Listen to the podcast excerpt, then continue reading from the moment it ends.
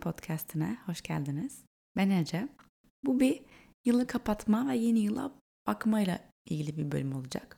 Ama başlamadan önce tam olarak bu konuyla ilgili, eğer bu podcast'i dinledikten sonra da hala biraz daha böyle yol gösterilmesine, nereden başlasam dediğiniz bir durumda hissederseniz kendinizi, Flow Online'da bir ay ritüelim var. Yeni yıl ve yeni ay ritüeli. Her zamanki ay ritüellerinden biraz daha farklı olarak bu sefer yılı kapatmaya ve yeni yıla başlamaya odaklanıyoruz. Biraz daha onunla ilgili meditasyonlar yapıyoruz, onunla ilgili yazıyoruz, onunla ilgili sorular soruyorum. Onunla ilgili burn meditasyon, hareketli meditasyon yapıyoruz. Umarım iyi gelir. Geçen seneki yorumlarınız çok güzeldi. Gerçekten en sevdiğim şey ayrıntılı altındaki yorumları okumak. Eğer katılmadan önce ne bu yorumlar, ben de onları da merak ediyorum derseniz, Flow'un Instagram'ından da @flowstudio olarak, İngilizce Flow Studio olarak girip bakabilirsiniz. Bir önceki ayrıntılındaki yorumlarda neler demişler, insanlar ne yaşıyor bu ritüellerde diye görebilirsiniz. Bir yıl bitiyor, yeni bir yıla geçiyoruz ve bu yıl sanki biraz farklı bakıyorum bu işe. Sizinle bunu paylaşmak istedim. Yıl sonunda genelde böyle bir geçen sene başında neler yapmayı hedeflemiştim de hangi hedeflerimi tutturamadım, hangilerinin üzerini çizemedim.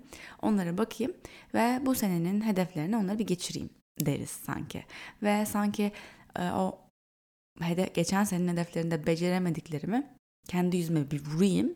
Bak bunları yine yapamadım. Belki önceki sene de vardı bu hedefler.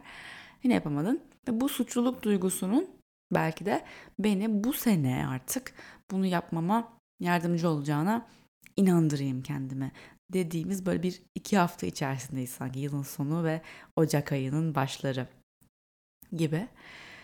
Ben bu bölümde şu anda olduğumuz halimizle barışmaya odaklanmak istiyorum. Başkasıyla değil, başkasının işte bize yaptıklarıyla ilgili değil ya da şartlarla ilgili değil. Bunlarla barışmak bence sonra oluyor. Sonra geliyor. Önce kendimiz bugün olduğumuz halimizle bir barışmamız gerekiyor. Bu ne demek olduğumuz halimizle barışmak? Bugün olmayı umduğumuz yer, olmayı umduğumuz kişi veya sahip olmayı umduğumuz şeyler. Mesela bana bu şuradan geldi. Ben 30 yaşıma gireceğim 2022'de. Ve hani klasiktir ya, 30 yaşıma kadar şunları yapmış olmam lazım. Ve bende de vardı tabii ki bunlar ve kimisini yaptım, kimisini yapmadım. Ama hepimiz de belki kaç yaşındasın bir düşünelim şu an, ben bunu konuşurken kendi içinden geçir belki. Yani bu yaşıma kadar işte okulu bitirmiş mi olmak istiyordum, işte kendi işimi kurmuş olmak mı istiyordum, şu seviyeye gelmiş olmak mı istiyordum, böyle biriyle beraber mi olmak istiyordum, şu kadar çocuk mu istiyordum, şöyle bir ev mi istiyordum, böyle bir araba mı istiyordum, böyle kendimi geliştirmiş olmak mı istiyordum, neyse. Bu yaşıma kadar, şu güne kadar şunları yapmış olmak veya sahip olmuş olmak istediğin ama olmayan, gerçek olmayan şeyleri bırakıp bugün gerçekten olduğun halinle barışmak amaç. Ve bunu ben kendi örneklerimle yine anlatacağım. Hem umuyorum ki sen bunu dinlerken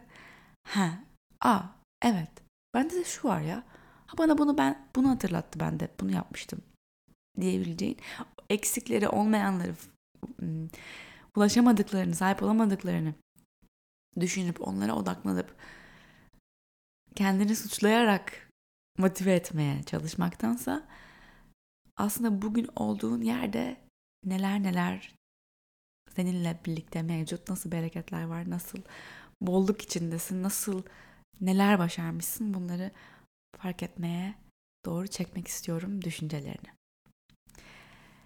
Dün akşam yemek yiyoruz. Bir arkadaşım geldi bize. Aslında Covid'i aşmayı kutluyoruz. Hepimiz Covid geçirmiştik. Ama bir yandan da konu şeye geldi. İkimiz de bu sene 30 yaşımızda olacağız. 2022'de. Ve bir yandan da benim annemlerin 30. evlilik yıl dönümüydü. Yakın zamanda. Ve dedim ki onlara, işte bugün evlilik yıl dönümümüz falan dediler. Dedim ki nice 30'lara. Çünkü önce bir durdum, hesapladım, yani şu anda kaç yaşındalar? Bir 30 daha olması mümkün mü? Mümkün. İşte dedemler ne kadar yaşadı? Tamam. Teknoloji ne kadar? Tamam. Mümkün. Bir 30 daha gayet mümkün. Hani ekstrem bir şey olmadıkça, çok Allah korusun. Mümkün. Neden olmasın? Ve nice 30'lara dedim. Bir sonraki 30'unuzu kutlamaya dedim. Aa yok mok filan moduna girdi tabii. Annem özellikle. Dedim ki yo niye ya? Boşanacağınızı mı düşünüyorsun? Çünkü yaşamanız gayet olası. Ve sonra yemekte bunu konuşuyorduk. Bunu anlatıyordum böyle dedim annemlere falan diye. Ve düşündük yani bir dakika gerçekten ya bir 30 yıl yaşadılar. Şu an 30. evlilik yıl dönümlerini kutluyorlar. İnanılmaz. Bu 30 yılda neler yaptılar birlikte. Hayatlarında neler oldu. Ve bir bu kadar zaman daha devam etme ihtimali epey yüksek. Ve biz sanki 30 yaşımıza giriyoruz diye hayatı sanki yarıladık. Sanki hayatımızda yapmamız gereken her şeyi yapmamız gerekiyormuş gibi bir şeye sokuyoruz kendimizi. Ki yani ve fark ettik ki hayat daha yeni başlıyor.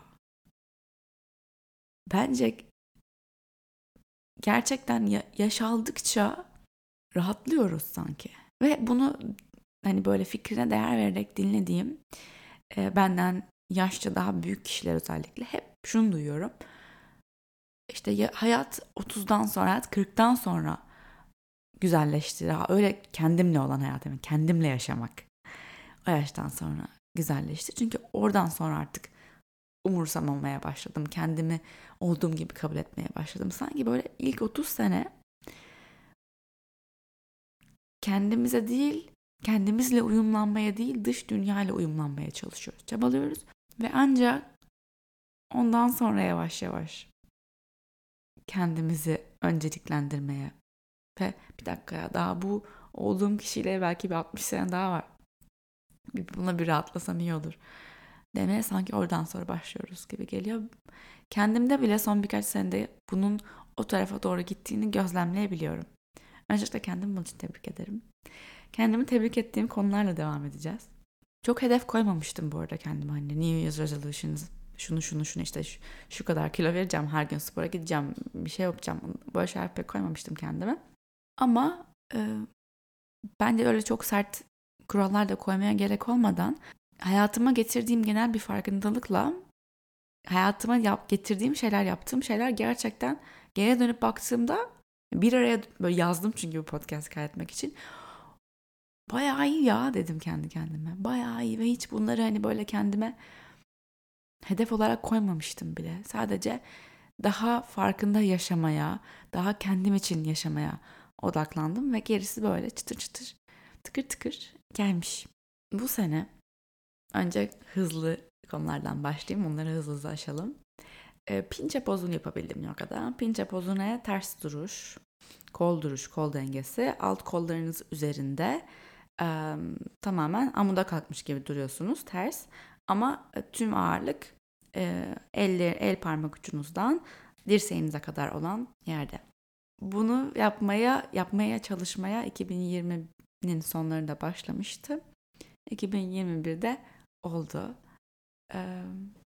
Oldu ve bitti yani böyle. Tamam bundan sonra her gün şunu yapacağım ve daha da iyisini yapacağım şeyine girmedim. O beni mutlu etti. Yani sonsuz bir şeyde değilim. Açlıkta değilim. Onun beni mutlu etmesine izin vermek de bir başarıydı benim için. İkincisi bisiklete binmek. Bisiklete binmeyi öğrenmek. Bu da büyük bir şeydi. Ve bunu dokümente edebilmiş olmak da çok güzel. Instagram'da bunu öğrendiğim günün videosu var. Bir gün de öğrendim ya. Bir gün kafaya taktım ve o gün öğlen başladık. Hava kararmadan yazdı tabii. Daha uzundu günler şimdiki. Hava böyle bir şey mümkün değil. Hava 2 saat aydınlık çünkü. Ama hava kararmadan o gün yazın. Ben bisiklete biniyordum tek başıma. Ve ben 30 yıldır neredeyse bisiklete binemeyeceğime kendime inandırmıştım. Londra'ya taşınmak. Bu çok büyük bir çatı aslında. Altında bir sürü odacıklar var. Ama bu hem kendim için bir şey yapmak, kendimi bunun mümkün olduğuna inandırmak, bunun için elimden gelenini yapmak ve taşındıktan sonra burada evde hissetmeye başlamak, o da büyük bir şeydi.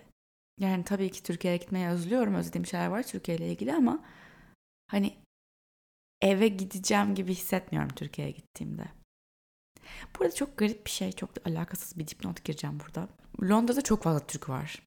Gerçekten her gün Türk biriyle karşılaşıyorum. Ve uzaktan görüyorum birini ve ne söylediklerini duyuyorum, ne bir şey, ne yani hiçbir spesifik bir unsur olmamasına rağmen Türk olduklarını anlıyorum. Ama gerçekten hani fiziksel hiçbir şey söyleyemem. Hani saçı böyle olduğu için, pala bıyığı olduğu için, ne bileyim Türk marka bir şey giydi. Hayır. Sanki gözünden anlıyorum.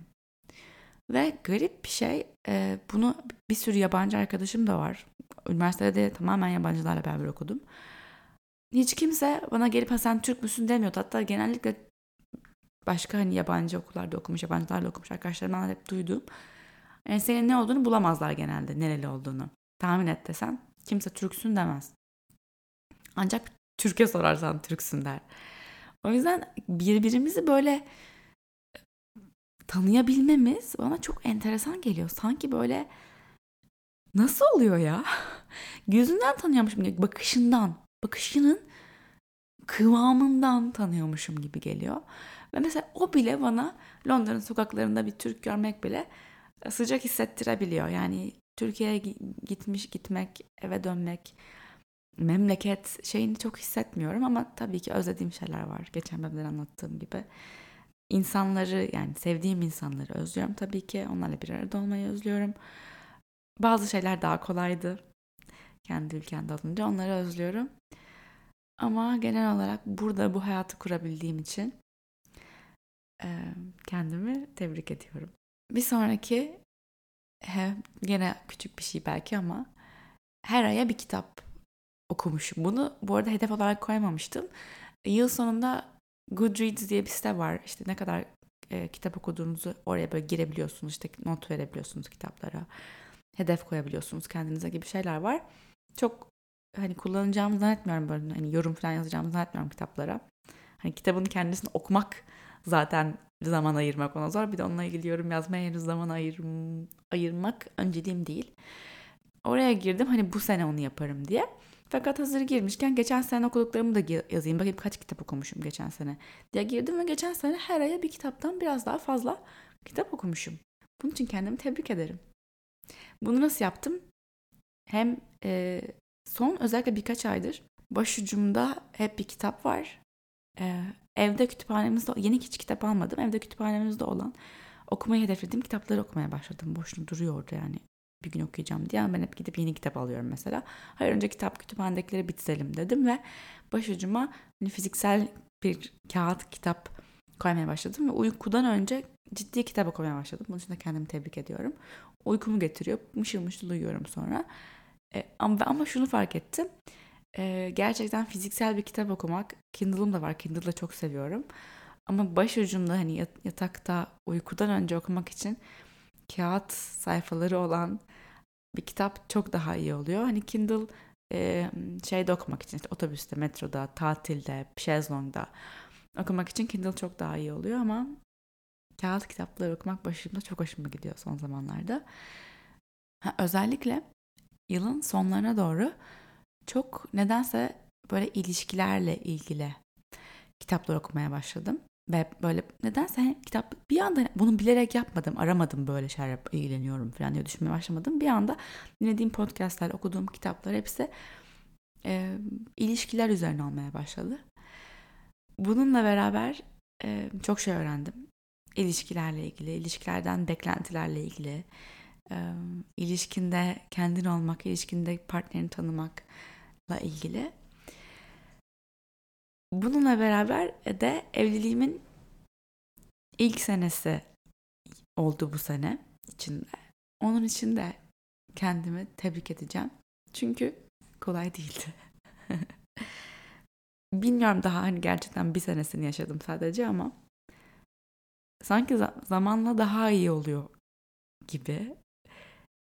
Özellikle hani bunu iyileştirmek benim için bir öncelik olduğu için sanırım hani yeni başlarda özellikle evliliğin başlarında o hani çıkıyor olmanın, sevgili olmanın eğlencesi, hafifliğe bitip evliliğe döndüğünde bir farklı şeyler keşfetmeye başlıyorsunuz birbirinizde. Ve sanırım evliliklerin çoğu ilk birkaç senede bitiyor zaten, öyle değil mi? Bu datayı verify etmek lazım. Daha güvenilir kaynaklardan ama tahminim öyle. O yüzden kolay değil bence evliliğin ilk birkaç senesi. Ciddi birbirini tanıma, birbirine araba kullanmayı öğrenme, bisiklete binmeyi öğrenmek gibi. İkisini bir arada yapmaya çalıştım bu sene. Okuduğum kitaplarla ilgili de şunu söylemek istedim aslında. 5 Sevgi Dil diye bir kitap var. Kesin daha önce bahsettim podcast'te. Gary Chapman'ın. Gary Chapman'ın başka kitaplarına da şöyle bir bakayım dedim. Pek benlik değil. Fazla Hristiyan, böyle dindar bir bakış açısına giriyor bazı kitaplarda. Ona pek sıcak bakmıyorum. Ama 5 Sevgi Dil kitabında o konulara pek girmiyor. Arada komik şey. Çevirisi çok komik. Belki yazıldığı zaman, hangi yılda yazıldı bilmiyorum, galiba eski biraz. Örnek veriyor. Önce şunu söyleyeyim. 5 sevgi dili, 5 tane sevgi dili olduğunu söylüyor bu adam. Ve ilişki terapisti sanırım. Ve diyor ki herkesin baskın bir sevgi dili vardır. Ne demek? Sevdiğini bu dille hisseder. Sevildiğini bu dille hisseder. Yani bunlar nedir? Hediye alınması, olumlu onaylayıcı sözcükler, kaliteli zaman geçirmek, fiziksel temas ve hizmet şeyleri. Hizmet değil. Yani bir şeyler yapmak. Yani sevdiğin kişi, senin için bir şeyler yapılması. Ne bileyim ben, ev çamaşırları yıkamak falan gibi bir şeyler yani. Kitap yanımda değil, o yüzden tam yanlış söylemiş olabilirim. Bunlar, daha önce kitabı dinlemiştim. Şimdi bayağı Türkçesini yazılı okudum kitapta. Ve komik geldi. Çünkü şöyle söylüyor mesela. Onaylayıcı sevgi sözcüklerini duymak için örnek veriyor. Örnek cümle şuydu. Can'la buna öldük gülmekten. Sen tanıdığım en iyi patates pişiricisisin. Ne? Bu arada Can için bunu söyleyebilirim. O yüzden çok güldük. Yani gerçekten çok iyi patates yapar. Ve en sevdiği yemek, en sevdiği yani içerik patatestir. Patatesle her şeyi çok sever. O yüzden çok güldüm buna. Benim de kendi sevildiğimi hissettiğim şeyin onaylayıcı kelimeler olduğunu, cümleler olduğunu biliyorum. Ama bir daha okuyunca bir daha onu hani kendi kendime onayladım. En çok da tersini, yani eksikliğini hissettiğinizde hangisi en çok canınızı yakıyor diye baktığınızda kendi sevgi dilinizi de bulabiliyorsunuz. Bu arada testi de var, internette girip yazabilirsiniz. Benim sevgi dilim neymiş diye Google'a yazıp bulabilirsiniz. Ama tersini duyduğumda, yani diyorum bana hiç dokunmasa mı, hiç fiziksel temasımız olmasa mı en çok canım acır. Benim için hiçbir şey yapmasa mı en çok canım acır. İşte yardım etmese ev işlerini vesaire. Bana hiç hediye almasa mı en çok canım acır. Bana sevgi sözcükleri söylemek yerine hep tersini, yani beni yargılasa, eleştirse mi canım acır. Hiç zaman geçirmesek mi beraber, hiç atıyorum bir yemeğe gitmesek, bir baş başa zaman geçirmesek mi en çok canım acır. Benim için en can açıcı olan şey, yani onaylayıcı şeyleri söylenmemesi. İşte sözcüklerle, yani kelimelerle beni sevdiğini, işte şu yanlarımı onayladığını, bunu önemsediğini ve bunun için müteşekkir olduğunu söylenmemesi ve bunun aksine yargılanmak ve eleştirmek beni çok yerle bir eder. O yüzden benim sevdiğim bu. Ama dediğim gibi çok daha kolay bir şekilde test de yapabilirsiniz. Birkaç dakikanız alır. Eşinizle, partnerinizle yapabilirsiniz. Neyse, kitabı okumak, kitap Türkçesi komik ama çok hızlı okunuyor. Gerçekten bence otursanız 2 günde biter. Kitap öyle bir şey. Bir sonraki işle ilgili 2 şey aslında. Bir tanesi hep bahsettiğim, henüz ne olduğunu da söyleyemediğim şey. Onun şu anda benim dışımda ilerlemesi gereken süreçleri ilerliyor. Ben daha çok karar veren taraf olarak şu an görev alıyorum. Ama onu en azından kendim için, benim için, benim yapmamın en önemli olan kısmını yaptığım için ne kadar abstrakt konuşuyorum. Kendimi tebrik ediyorum. Hiç dünyada hiç kimse görmese bile bazen hani sanat için sanat gibi, niye yapıyorum bunu, hani bunu resim çizmek gibi Sadece onu yapmak bile bana benim için bir başarıydı. Onun için kendimi tebrik ederim. Yani senin de eğer böyle kimse farkında değil bunu yaptığımı ama ben bunu yaptım. Bir şey çizdim. Bir playlist yaptım. Bir senaryo yazdım. Yemek yapmayı öğrendim dediğim bir şey varsa mesela bunun için de kendini tebrik edebilirsin. Başka bir şey işle ilgili. Benim için büyük cesaretti ve ya bir karardı aslında. Risk etti belki de bilmiyorum. Sosyal medyamı tamamen İngilizceye çevirmek. Bununla ilgili de birkaç bölüm önce bayağı detaylı konuşmuştuk ama bunu yapabilmek, buna kafayı koyup devam etmek, bunun için kendime açıklamayı bırakabilmek artık ya o biraz uzun sürdü yapmaktansa. Kendime açıklamayı bırakmak daha zordu. Ama birazcık da açıklamak istedim yani. Ama şimdi bunu yapmış olmak ve bunun akabininde tamamen Türkiye'den bağımsız global markalarla işbirlikleri yapabilmek, yapmış olmak.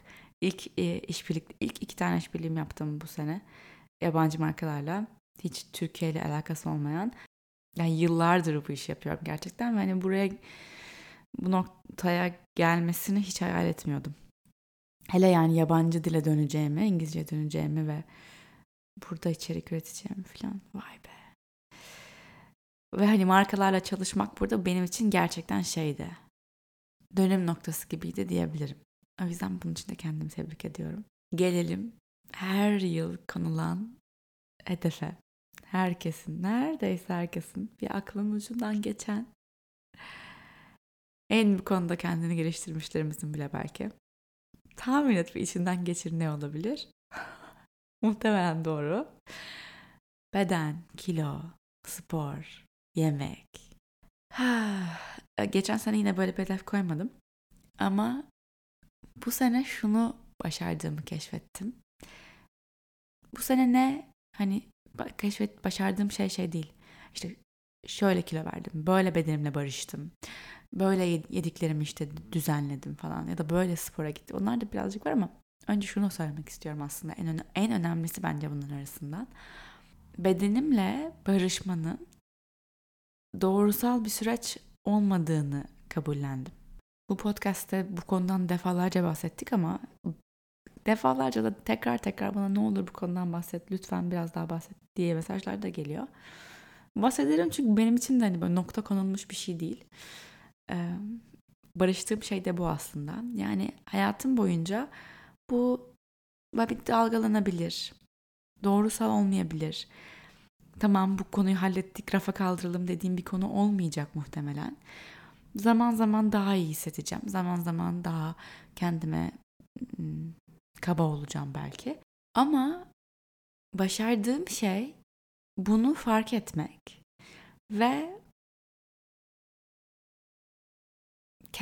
kendi düşüncelerimi fark edebilmek. Yani özellikle bunu biriyle konuşabilmek bence çok önemli. Ya da yazabilmek. Yani fark ettiğinde böyle sadece bir düşünce olarak kalmasın da dışarıya çıksın senden. Bu önemli diye düşünüyorum. Cana söylüyorum. Mesela diyorum ki şu an bu ara biraz şey hissediyorum. Yemekle ilişkim eskiye dönüyor gibi hissediyorum. O düşüncelerim geri geliyor. Kendimi kısıtlamam lazım. Daha az yemem lazım. Diyet yapmam lazım. Düşüncelerim geri geliyor. Hissediyorum. Gelmelerine rağmen onlarla beraber onların yönlendirmesiyle hareket etmemek için çabalıyorum şu anda. Diyorum ve bu bazen çaba oluyor. Gerçekten o düşünceye rağmen hayır diyet yapmayacağım. Hayır kendimi kısıtlamayacağım. Sadece şunu yiyebilirsin, bunu hiç yiyemezsin demeyeceğim. Bunun için de bir yan not. 2 tane yaptığım şey var. Bir, ne yemek istiyorum? Gerçekten canım ne yemek istiyor? O şekilde beslenmeye çalışıyorum. 2, doydum mu? Doyduğum anda artık yemek zorunda değilim. Böyle daha çok açlık, tokluk ve canım ne istiyor şeklinde ilerlemeye çalışıyorum. Ve bu gerçekten fark yaratıyor bende. Ama işte zaman zaman daha o hala içimde bir yerlerde o duygusal yemeğe yatkınlık ya da kendimi cezalandırma olarak kısıtlamalar, buna yatkınlığım hala var ve bunu görüyorum. Buna rağmen delice kendime öz şefkat vermeye çalışıyorum. Kendime iyi davranmaya çalışıyorum. Bunu bu sene sanırım hayatımda en çok yapabildiğim seneydi. Canım ne istiyor, ne yemek istiyorum deyip sonradan o yediğim şey için pişmanlık duymadığım seneydi. Ama işte sonra hala böyle zaman zaman bedenimle ilgili düşünceler geliyor. Bu hani bunun doğrusal bir süreç olmadığıyla barışmak sanırım bu senenin cümlesiydi. Bunun için de kendimi tebrik ediyorum. Bununla beraber yemek demişken hazır. Bu sene yediklerim arasında yani böyle dün şey diyorduk. Bütün bir sene boyunca yediğim her şey böyle bir Excel olarak çıksa manyak olmaz mıydı? Ne oranda ne yiyorum keşke bilebilsem. Kendimi tanımak için herhangi bir şey hastalıklı kalori hesaplaması gibi değil de gerçekten ne en sevdiğin yemek ne mesela ya da muhtemelen ben çok fazla yoğurt yiyorumdur. Bak en vazgeçemediğim şey yoğurt. Şuradan geleceğim buna. Bu sene en çok bitkisel beslendiğim seneydi hayatımda. Bunu 2 senedir bu yolculuktayım. Midde silkindi. Ve önce sadece eti ve tavuğu çıkararak başladım. Yani kırmızı et ve tavuk yememeye başladım. Bunu yapalı 2 sene oldu.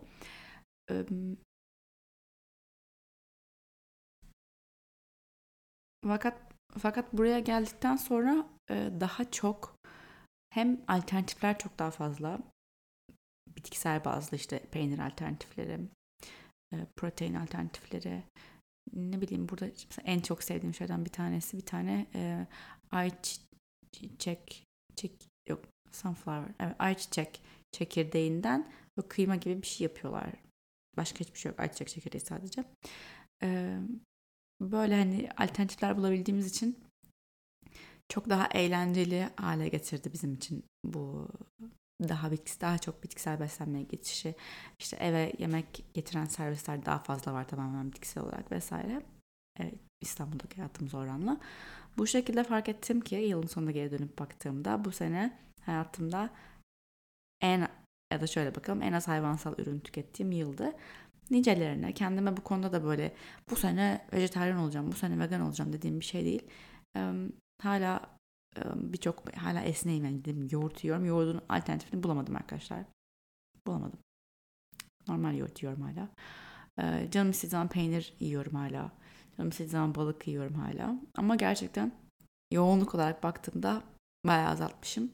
Zaten bence olay o yani. Kendi elinden gelen en iyisini yapmak bayağı bir şey demek. Ne yapamayacağını, neyin çok zor olduğunu değil de ne yapabileceğini düşünmek yani. Bence genel olarak yeni yıla girerken böyle düşünmek önemli. Bununla beraber harekete geçelim. Hareket etmeye geçelim. Hareketle ilgili neler oldu hayatımda bu sene diye bakalım demek istedim. Fitbit kullandığım için saatimi o adım ölçüyor, uykumu ölçüyor vesaire. Çok da seviyorum. Hep de soru ne saatin diye çok soruluyor. Saatim Fitbit Sense modeli. Geçen sene attığım ortalama adımla bu sene attığım ortalama adım arasında 3000 adım fark var. Kendinizi karşılaştırmamanız için söylemeyeceğim kaç olduğunu. Ama bu sene ortalama günde 3000 adım daha fazla atmışım geçen seneye göre. Bunun tabii ki en büyük etkisi pandemi şartlarının azalması. Yani Türkiye'de sokağa çıkmak yasaktı. Burada öyle bir şey yok taşındıktan sonra. Zaten burada kısıtlamalar kalkmıştı biz geldiğimizde. Ama bir yandan da çok yürünesi bir şehir. İstanbul'da yokuş her yer. Yani böyle bir yerden bir yere yürümek, otobanlar falan çok kolay değil. Burada şehrin öbür ucuna kafayı takarsan yürüyebiliyorsun. O yüzden çok daha fazla yürüdüm. Bunun için kendimi tebrik ediyorum. Buna ek olarak da gerçekten 2020'de daha zordu tabii ki. Tamamen evdeydik neredeyse. Ve 2020'nin ilk 3 ayında da çok buna zaman ayırmamıştım. Neye? Harekete.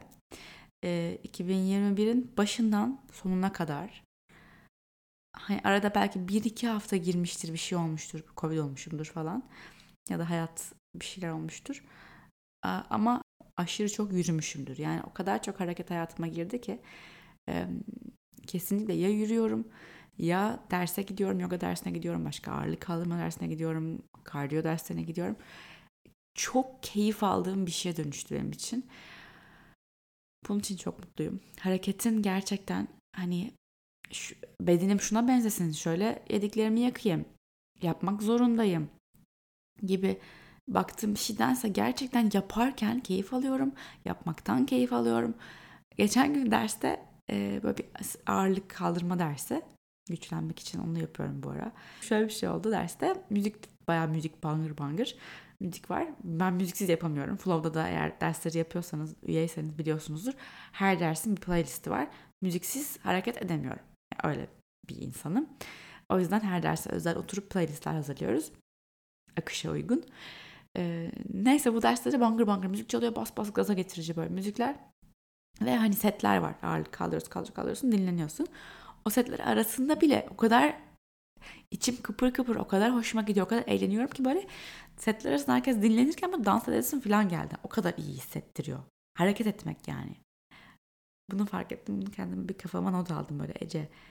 Hareket etmek sana iyi hissettiriyor. Herhangi bir şey, bir sonuç verdiği için değil, hareket etmenin kendisi sana iyi hissettiriyor dedim kendi kendime. O çok iyiydi. Bunu keşfettiğim yıl. Sanırım bu kadar. Bu yıl olanlar. 2022'ye geçerken kendime yine katı kurallar koymayacağım ama hoşuma giden şeyleri yapmaya devam etmeye ve kendim için hareket etmeye, kendim için seçimler yapmaya devam etmek istiyorum. Bu mesela Goodreads'e yani okumak istediğim kitapları not almayı ve hani bir liste oluşturmayı düşünüyorum. Bu hoşuma gidiyor mesela. Bunun fikri bana heyecan veriyor. Böyle hedefler koymak daha eğlenceli bence. Daha mümkün gerçekleştirmesi. Hareket etmeye devam etmek istiyorum. Çok hoşuma gidiyor, çok mutlu ediyor beni. Belki farklı şeyler denerim. Ama benim için hani aynen her şey devam bu. Genel hedeflerim dışında, kendimi dinlemek dışında bir tane spesifik hedefim var. Belki bana katılırsınız bu hedefte. Dedikodu yapmayı ciddi anlamda azaltmak istiyorum. Neden? Ne alaka? Başkaları hakkında mişli mışlı konuşmayı işte ya da yargılarımızı konuşmayı, eleştirmeyi aslında kendi enerjimizden çalmak olarak görüyorum değil, öyle olduğunu fark ediyorum, biliyorum. Ve kendime bunu yapmak istemiyorum aslında. Yani zaten o üçüncü kişi duymuyor. O dedikoduyu bazen duyuyor tabii de. Ama amaç onun duyması veya duymaması değil, onu konuşurken böyle toksik bir şeyi karşımızdaki insanla, o an sohbet ettiğimiz insanla bir bağ kurmak için yapıyoruz. Ben bak bunları eleştiriyorum, yargılıyorum. Sen de değil mi? Falan gibi. Halbuki ortak paydada buluşacağımız başka paydalar bulabiliriz dedikodu dışında. Belki biraz daha zor olacak çünkü çok alışığız dedikodu yapmaya. İlk seçenek o gibi geliyor ve belki bir sürü konuşma böyle cırcır böceklerin sesleriyle şey olacak. Ne konuşacağız şimdi falan diye. Awkward silence olabilir. Ama onun içinde de kalmayı öğrenmem lazım diye düşünüyorum. Ama şey değil, bugün keskin bıçakla kestim, bundan sonra dedikodu yapmıyorum gibi kendimi de başarısızlığa hazırlamak istemiyorum. Çünkü bu böyle mümkün olmaz muhtemelen. Yani çok büyük bir hedef. Ama hedefim şu: önce her dedikodu yaptığımda sadece kendi kendime bunun adını koymak. Aynı hani duygularımızı hissettiğimizde de meditasyonlarda veya günlük hayatımızda duygunun adını koyuyoruz ya ve onun bizi yönetmediğini fark ediyoruz, gelip geçtiğini fark ediyoruz. Dedikoduya da böyle yaklaşmak istiyorum. Yani dedikodu beni yönetmiyor, dedikodu ilişkilerimi yönetmiyor. Dedikodunun hayatımdan bu kadar enerji çalmaya hakkı yok. Ona bu gücü vermeyeceğim. Güç bende. O yüzden sadece gerek konuşurken de bile değil, WhatsApp grubunda olsun, bir şey Instagram'da olsun, yapılırken bu dedikodu. Şu an bu yaptığım dedikodu diyeceğim kendi kendime. Bakalım günde kaç kere diyorum. Ve bence bunu yapmaya başladıkça, kendi kendime adını koymaya başladıkça yapmam da azalacak diye umuyorum. Haber veririm nasıl gittiğiyle ilgili. Bir önceki bölümden sonra bu bölüm daha hafif oldu diye umuyorum. Daha birazcık da böyle şeyler konuşabiliriz. Her bölüm ağlamamıza gerek yok, değil mi? Dediğim gibi eğer yeni yıl ritüelini yapmak isterseniz, bir saatlik kendinizi ayırmak isterseniz, keşfetmek için, belki kendi benim gibi böyle bir liste çıkarabilmek için veya 2022'ye nasıl bir neler arzuluyorum 2022'de gerçekten bunu fark etmek için ritüeli Flow Online'dan yapabilirsiniz. Açıklamalarda linki var. Beni tüm sosyal medya mecralarında @ecetarget olarak bulabilirsiniz. Dinlediğiniz, burada olduğunuz için çok teşekkür ederim. Eğer podcast'ı severek dinliyorsanız, bu bölümü sevdiyseniz, Apple'dan dinliyorsanız 5 yıldız verirseniz çok sevinirim. Eğer sevmediyseniz hiç önemli değil. Boş verin. Kapatın, bölümü gitsin. Arkadaşlarınızla paylaşırsanız, sevdiklerinize gönderirseniz yine benim için çok değerli. İyi ki varsınız. Bir seneyi daha birlikte geçirdik. Nice senelere. Sağlıklı, huzurlu, kendi arzularınızı takip ettiğiniz, kendiniz için yaşadığınız bir sene olsun. Çünkü başka türlüsü yaşamak değil. Sizi seviyorum. Bir sonraki bölüme kadar yoldayız. Geliyor musun?